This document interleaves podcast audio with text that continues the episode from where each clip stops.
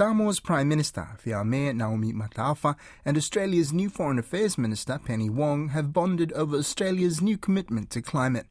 They met in Apia on Thursday. Senator Wong's second visit to a Pacific nation in her first 10 days since taking the role. Both also outlined their response to the attempts by China. RNZ Pacific's new editor, Susana Leataua, reports. Senator Wong wanted to be clear. The new Australian government is committed to putting more energy and resources into the Pacific region. We understand we need to work together as part of the Pacific family uh, in ways you know, we are called on uh, to do so more than it now more than ever.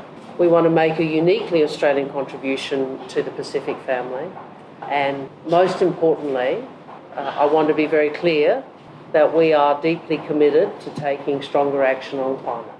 Samoa's Fiame Naomi Mataafa acknowledged Australia's commitment as encouraging.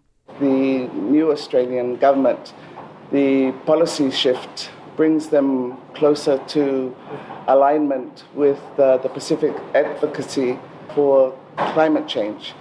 Uh, we feel that uh, this will strengthen the Pacific positions on climate change.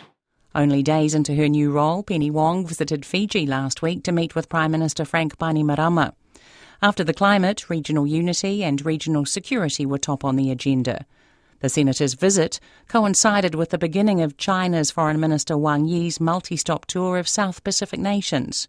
We have taken consistently taken the view that what sovereign nations do, and sovereign nations are sovereign, but ultimately have the potential to affect the nature of the security arrangements and of the region. So having a collective consideration of those matters is important.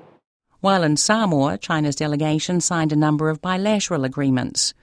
Fiame wanted to make it clear that this was just a formality for many projects that started years earlier. Our position was that uh, you cannot have regional agreement when the region hasn't met to discuss it and to be called in to have that discussion and have an expectation that there would be uh, a comprehensive decision or outcome was something that you know we could not agree to. She says Pacific Island nations need to meet as a region. To consider any proposal that's put to us by our uh, development partners that requires a regional agreement. China's Foreign Minister Wang Yi meets with Papua New Guinea's Prime Minister James Marape today before going to Timor Leste.